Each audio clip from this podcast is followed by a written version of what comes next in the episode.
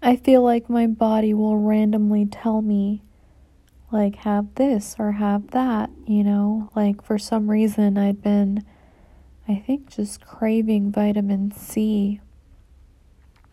And I just felt myself gravitating towards citrus, you know, and I ended up succumbing to that craving and having several oranges. And I'm about to have more because for some reason I just feel like. I don't know, I just feel like I could eat a bunch of fucking oranges right now. But, anyways, I'm going to Nebraska for a few days and I'm actually looking forward to getting out of Missouri for a little bit. It's been kind of problematic that I haven't been able to return to Vegas, but a lot of shit has been kind of like going down, and I don't really wish to elaborate, but I will be in Missouri.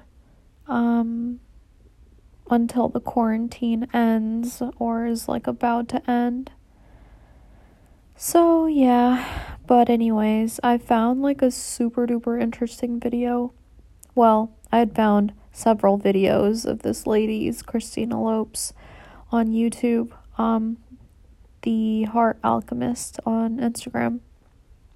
I had found several videos of hers excuse me that I liked but specifically um there's this one called uh fuck it's like 10 questions about twin flames or some shit like that so there's like it's like a two part series and the first part of that series because i have yet to watch the second part but the first part of that series is like so insightful.